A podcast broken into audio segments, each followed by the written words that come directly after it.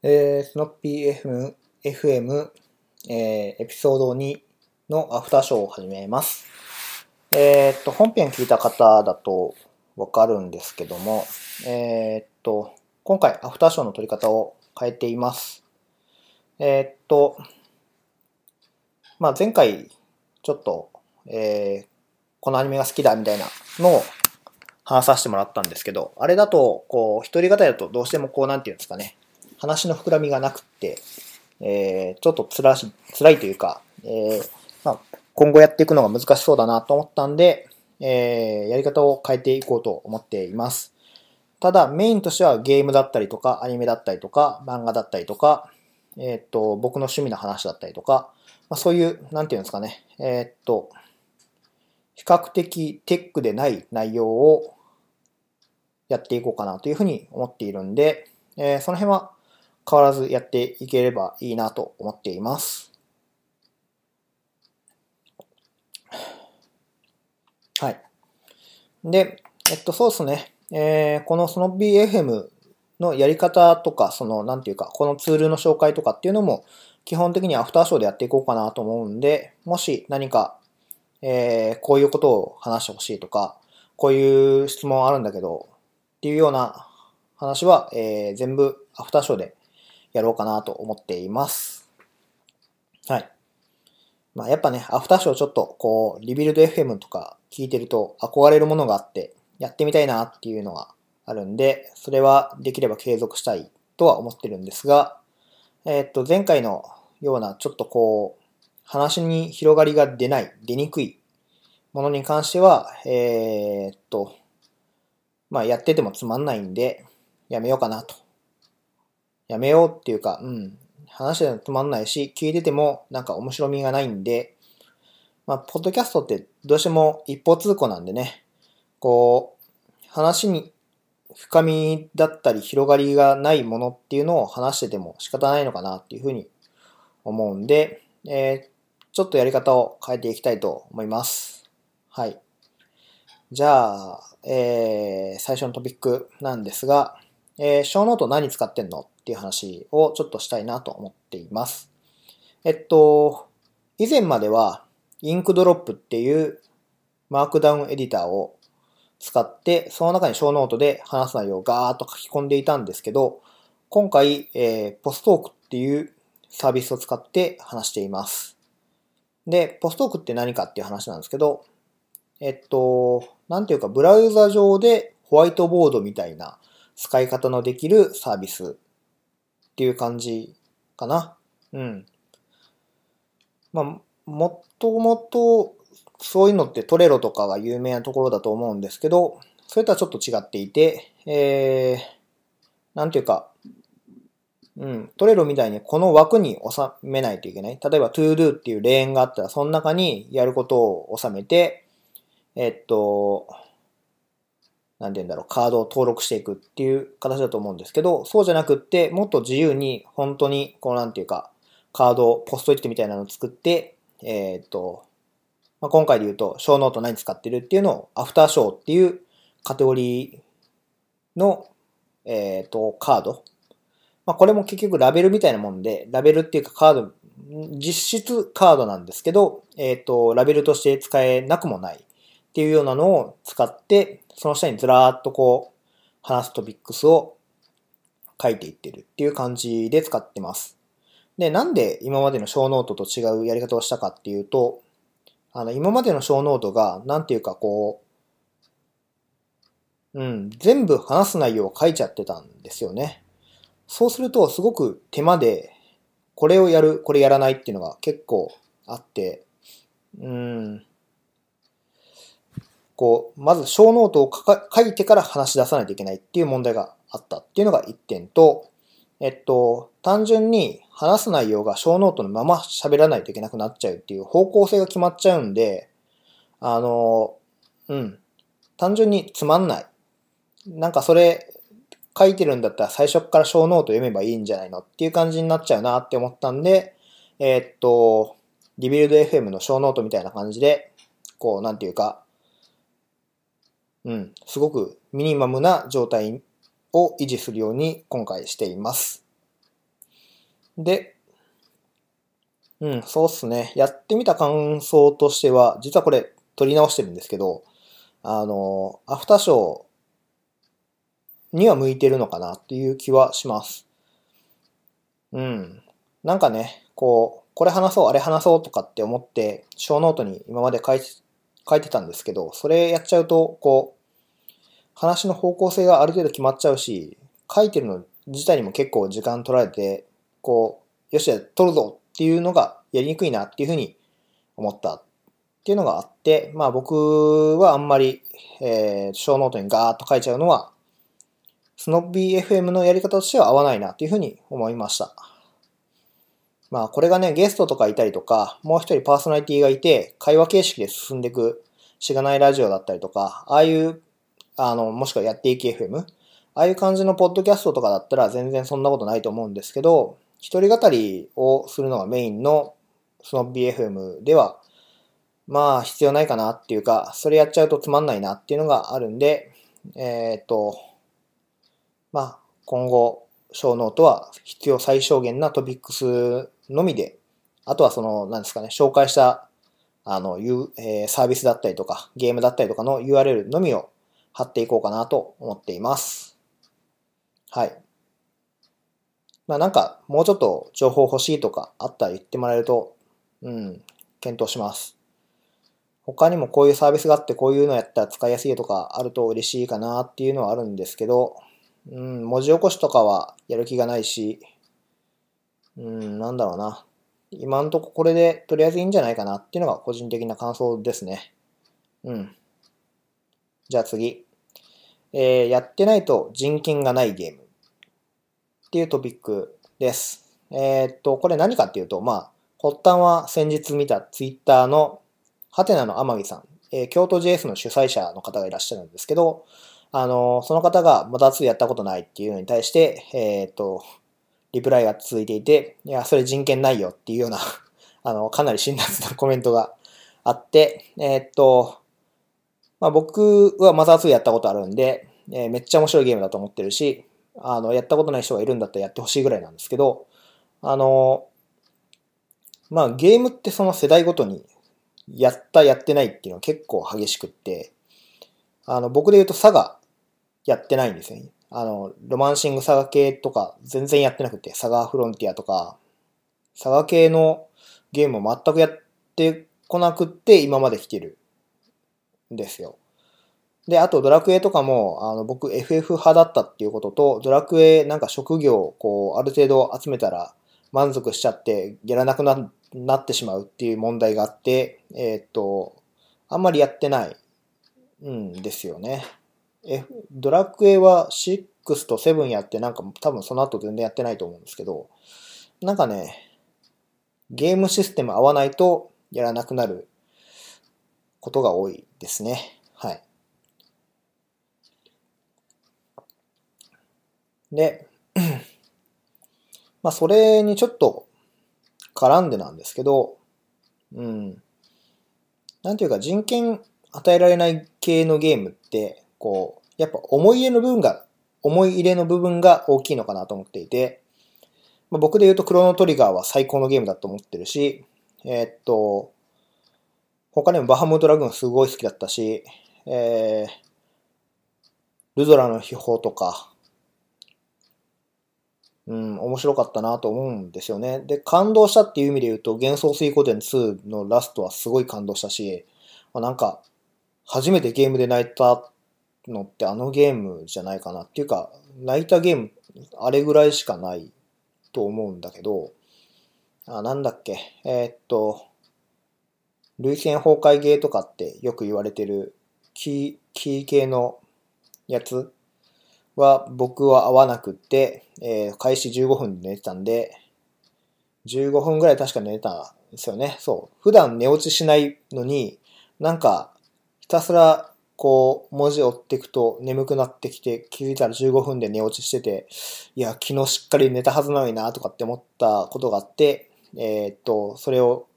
クラナドだ。クラナドは人生って言ってる人たちに言うと、もう、お前は生きる価値がないみたいな感じのことを言われて、えー、っと、まあ、じゃあ仕方ないねっていう、あの、反応なんですけど、なんかこう、相性ってやっぱあるなと思っていて、うん、相性とそうですね。えっと、あとその、やってた、周りが何やってたかっていうのは結構大きいなと思っていて、僕の周りで言うと、サガシリーズ系をあんまりやってる人がいなかったっていうのが大きいのかな。うん。クラスでは多分いたと思うし、えっと、やってた人もいるとは思うんだけど、あんまりそういう話をしたことがなかったんですよね。逆にクロノトリガーとか FF とかはやっぱ、やったとか買ったとかっていう話がやっぱあって、ああ、買った買った、やったよ、あれ面白かったよね、といや、でもあそこの部分クソだと思うよとかっていう話し合いができたっていうのが結構こうゲームを始め、始めるモチベーションになってた部分があって、うん、まあ今だとそうですね、ディスガイアとか、えっ、ー、と、モンハンとか、あと戦場のバルキュリアっていう今度新作出るやつとか、僕はすごい好きなんですけど、ああいうのをやってる人とか実況動画、まあ、戦場のバルキュリアは実況動画を見て始めたんですけど、えっと、とか、ああいうのがあると、やっぱやろうかなっていうふうに思うのかなって思いますね。逆に周りがやっててもやらないゲームの代表格としては、バ、あの、バイオハザード。あれは、友達が誘ってくれたんだけど、いや、めっちゃ面白いよって言われたんだけど、僕そもそもホラーが苦手で、あんまり好きじゃないんですよね。っていうか、好きじゃないっていうか、はっきり言って嫌いなんだけど、やらなくていいんだとやらないし、見なくていいんだと見ないっていう人間なんで、あの、ミス、ミステリーぐらいだったらいいけど、ゾンビが出てくるとか、なんかこう、いかにも驚かしますよっていうのは好きじゃない。っていうのがあって、今までずっとやってないんですよ。で、それと同じように、えー、っと、まあ、アクションゲームが苦手だったっていうのもあって、トゥームレイダーとか、まあ、ああいうのを敬遠してて、結果として通らなかった。だから、えー、っと、メタルギアソリッドか。あれもやってなくって、えー、友達とかにその話をすると、いや、ゲーム好きなんだけど、メタルギアソリッドやってないんだよね、みたいな話をすると、いや、お前、それはゲーム好き、ゲームが好きだっていうのを詐称してるだろうっていう、あの、ちょっと怒られることがあるっていう感じですね。うん。まあ別に、ゲーム好きだからって、全部のジャンルをやってる必要性は全然ないし、僕の好きなゲームってどっちかっていうと、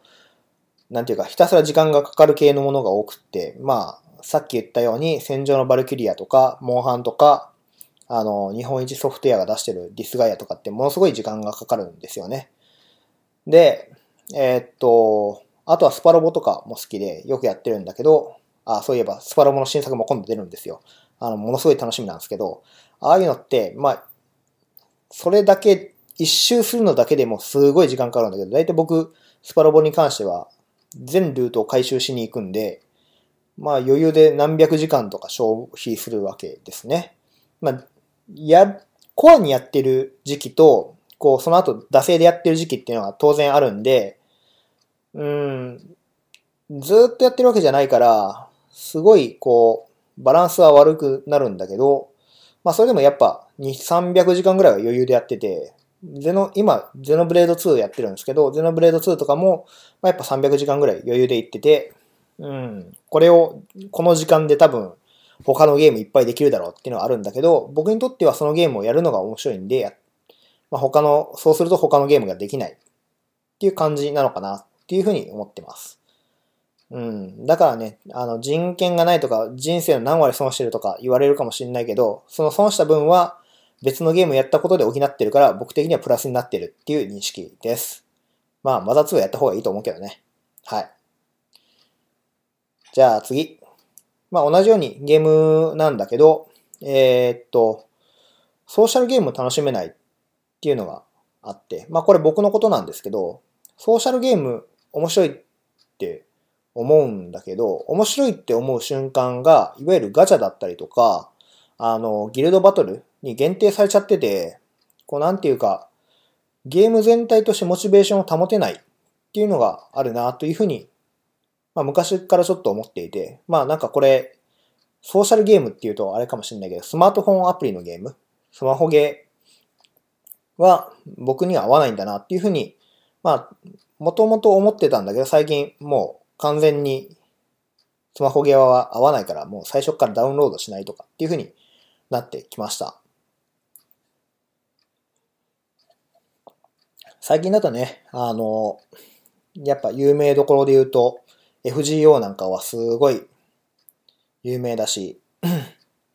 それこそゼルダなんかよりも、ゼルダの B、ブレスオブライトだっけ？なんかわかんないけど、あの、スイッチで出たすごい人気のあるやつとかよりもこう、利益高いみたいな話があるんだけど、僕からするとやっぱ、うん、面白いのはどっちって言われるとゼルダかなっていう気がする。なんかね、楽しみ方が多分違うんだと思うんだけど、うん、なんかソーシャルゲームは、こう、僕の肌には合わないっていうのが、ソーシャルゲームというかスマホゲーは僕の肌には合わないっていうのがあって、うん、なんかね、うん、なんて言えばいいんだろうな。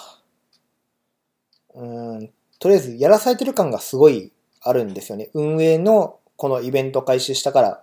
行かないといけないとか、ストーリーを楽しむはずの FGO が、こう、ストーリーがそもそも苦痛でだるいとか、なんかこう、うん、本来のゲームデザインとして、こう、こう、こう、こういう風にすれば必ずこの敵を倒せるから、じゃあそのためには課金をいくらしないといけなくって、とか、まあこの相手を倒すにはこういう人と仲間になっておくと、まあ一応課金しなくてもいけるけど、みたいな、そういうのが、こう僕割と納金プレイが好きなんで、えー、っと、めんどくさくなって、だいたいやめるっていうパターンが多いのかなっていう気がします。FGO もね、すごい後になってからやったんだけど、結局なんか、こうガチャの時の演出が長くってだれて、もうやってられるかって感じで、アンインストールしちゃったし、うん、もともとフェイトもそんなに好きでもなかったから、まあそういうのもあって、フェイトとか、あの辺のやつが好きではなかったっていうのもあって、うん、なんか、いまいち刺さんなかったなって感じがします。そういう意味で言うと、ドラゴンポーカーと、えー、っと、パズドラあれはスマホゲーにしてはすごく続いた方かなっていう気はしますね。うん。まあなんか、ソーシャルゲーム作ってた人間が楽しめないってどうなんだって思うんだけど、作っ、まあ別に楽しめなかったら作れないわけではないし、まあゲームデザイン考えてるのはプランナーだし、まあ別に楽しめない人間が作ってでもいいんじゃないのっていう気はするんだけど、まあやっぱその、うん、なんて言うんだろうな。ゲームを作るのは真剣にやってるし、真面目にやってるんだけど、まあなんか、こう、作ってるゲームを楽しめないってなると、まあちょっともったいないっていうか、なんか、うん、作ってる側としても微妙だなって思うことはありますね。うん、なんかね、まあ、その辺、こう、もうちょっと楽しめるとよかったのかなって気はするんだけど、まあ、僕はあんまりソーシャルゲームっていうかスマホゲーは合わないんだなっていうふうに、悟りを開きました。はい。まあ、今、楽しんでる人をこう、揶揄するわけでは全然ないし、それは、楽しんでる人は楽しんでる人で全然いいと思うんだけど、まあ、僕は楽しめない側の人間なんだなっていう感じがして、えっ、と、まあ、最近だと、まあ、FGO とかがやっぱ有名なんで、あの、やってないっていうと人権が与えられなくて積むっていう感じです。はい。えー、まあこの話広げてもね、誰も得しないんで、そろそろ締めて次の話題行きたいとトピックに振って、えー、 after show を締めたいと思います。えー、っと、次のトピックが、えー、っと、自分ごとでめっちゃ恥ずかしい話なんですけど、えっと、ノッチは notifications のことじゃないっていう恥ずかしい話をします。えっと、まあ、これ昨日かな。えっと、ツイッターに、まあ、リビルド FM とかでノッチノッチって言ってて、まあ、それを多分僕、リビルド FM 聞いてる時だって大体仕事しながら聞いてるんですけど、まあそうすると多分話半分で聞いてるんで、まあどっかで勘違いしたまま言っちゃったんだろうなっていう気はするんですが、なぜかノッチのことを notification のことだとずっと思ってて、で、ノッチノッチっていう、ノッチって notification のことだと思うんだけど、あの、ことなんだけど、それをこうエンジニアに話すと、話した時に通じる人と通じない人がいて、コンテキストのズレが激しいみたいな話をして、あの、それをリビルド FM のタグつけて発信したら、あの、リビルド FM のパーソナリティの宮川さんが、えー、ノッチは notification のことではないですがってツッコミを受けて、な、なんだってってなって、えっ、ー、と、調べたら、まあ、日本語にすると切りかけっていうの ?iPhone X のあの、えっ、ー、と、なんていうんですか、カメラ部分、インカメラの部分にこう黒い部分があると思うんですけど、あれをノッチっていうみたい。で、えっ、ー、と、ずっとこうなんていうか、ノッチって notification の略なんだ。そうか、ノ notice だからノノッチ。なるほどとかって、こう僕はずっと思ってたんだけど、全然違ったっていうのがあって、えー、まあなんていうか恥ずかしい話を、こう、リビルド FM リスナーの人に配信してしまったっていう感じですね。で、なんでこれアフターショーで言おうかって思ったら、話なんですけど、えっ、ー、と、しがないラジオを聞いていただいた方はわかると思うんですが、僕は恥ずかしい話をもっとオープンにやっていこうぜっていう話をしてるんで、えっ、ー、と、まあ、今回すごい恥ずかしかったんですけど、まあ、ノッチって一体何なのっていう人も多分いるとは思うんですよね。まあ、調べておけばいいだけの話なんですけど、僕はなんとなく分かった気になって、そのまま突き進んでいって、最終的に宮川さんに指摘されるっていうとてもない恥ずかしいことになってしまったんだけど、えっと、まあ、それはやっぱりいいことだと僕自身は思ってるし、まあ、恥ずかしいことを隠すのは、まあ、僕の主義に反する、まあ、僕がやろうとしてることに反するんで、えー、今回、アフターショーで取り上げようと思って話してます。うん。いや、なんていうかね、こう、こうだろうって思ってた内容が、いや、実際は全然違うよって言われると、なかなかこう来るものがありますね。ああと、そういう意味で言うと、なんか最近、サチルっていう言葉を、あの、目にして、えっと、サチルってなんだ？みたいなのを、こう調べたら、こう、なんていうんですかね。えっと、そういう業界では、あの、IoT とかのその話だったんですけど、IoT の業界では、まあ、サチルとか当たり前、工学系の話だとよくある話みたいな、こう、なんていうんですかね、こう、えー、なんだったっけ？あ、忘れちゃった。ちょっと待ってくださいね。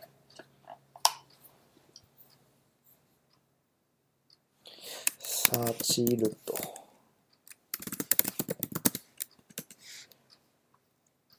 えー、っとね、サーチュレーション。あ、そうそうそうそう。飽和するって意味だ。そうそうそうそうそう。で、飽和するっていう意味で、あの、まあ、その話でそれを見た話は、えっ、と、なんか、地デジチューナー地デジのチューナーを USB で、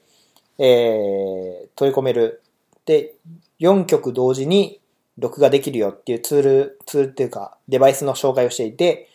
まあそこの調査っていうか、まあうまくいかなくって調べた結果、なんとかで、あの、これ、この部分がさちってるんじゃないかと思いますみたいな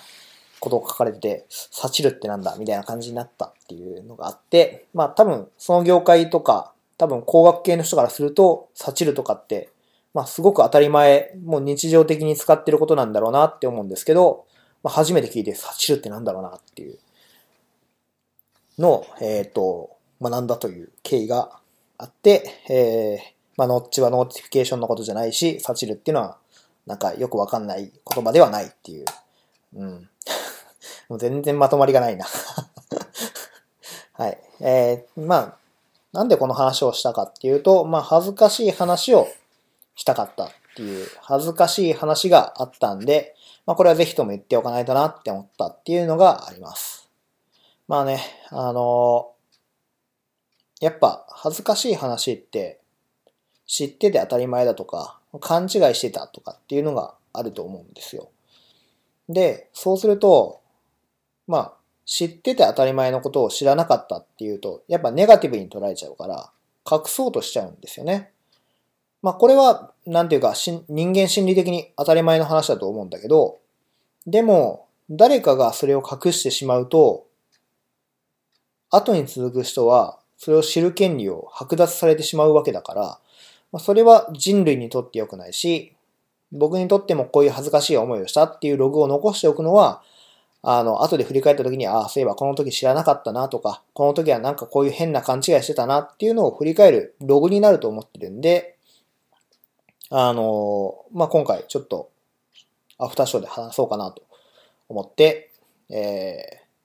ー、紹介しました。まあ、なんせね、突っ込んできてくれた人が、リビルド FM の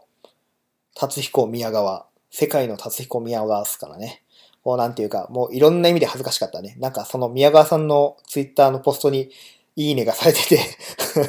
あの、あ、はい、すいませんっていう感じの気持ちになったんだけど、まあまあ、それはどうでもいいか。はい。うん。やっぱね、なんかこう、恥ずかしいこととかって、どんどんやっていった方がいいなと僕は思うし、やっていった結果、うん、なんていうか、世の中って良くなってくんじゃないかなっていう気がしますね。特に僕らは情報を扱う仕事をであることが多分多いと思うんですよ。まあ少なくとも僕は Web エンジニアだから、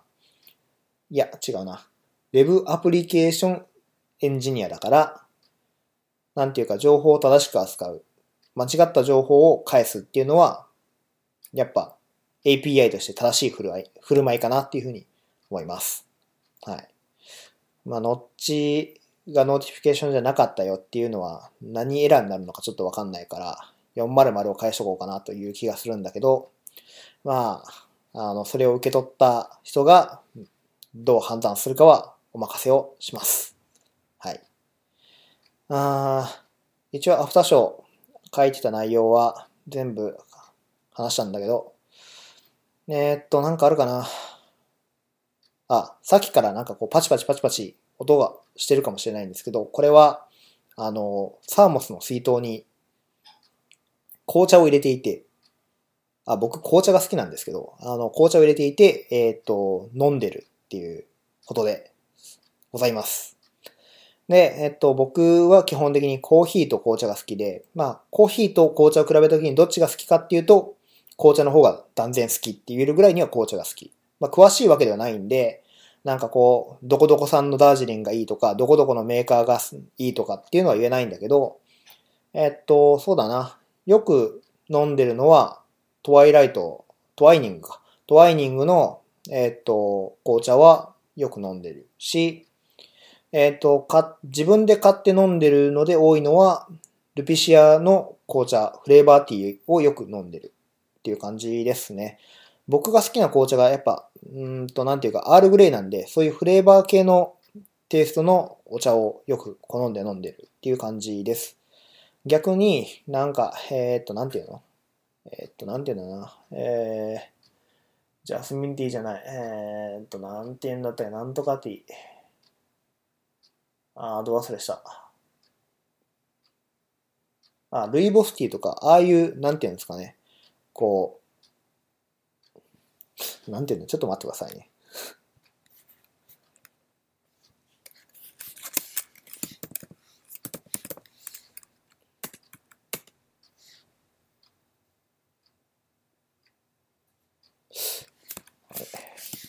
ルピシアのページ見た方がいいのかな？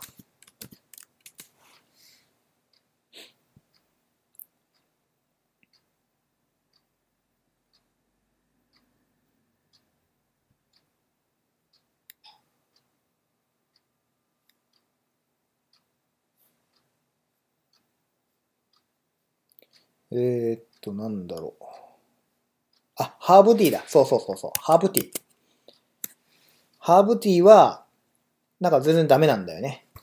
紅茶とかウーロン茶とか緑茶とかは好きなんだけど、あとフレーバーティーとかも好きなんだけど、なんか、ハーブティーは全然馴染めないっていうか、飲んでても、うん、美味しいと思ったことがないんで、なんだかなって感じなんだけど、まあ、そんな感じで、えー、っと、まあ、よくコーヒー飲みに行ったりとか、えー、紅茶飲んでます。で、今回はたまたま紅茶だった。いや、本当はね、こう、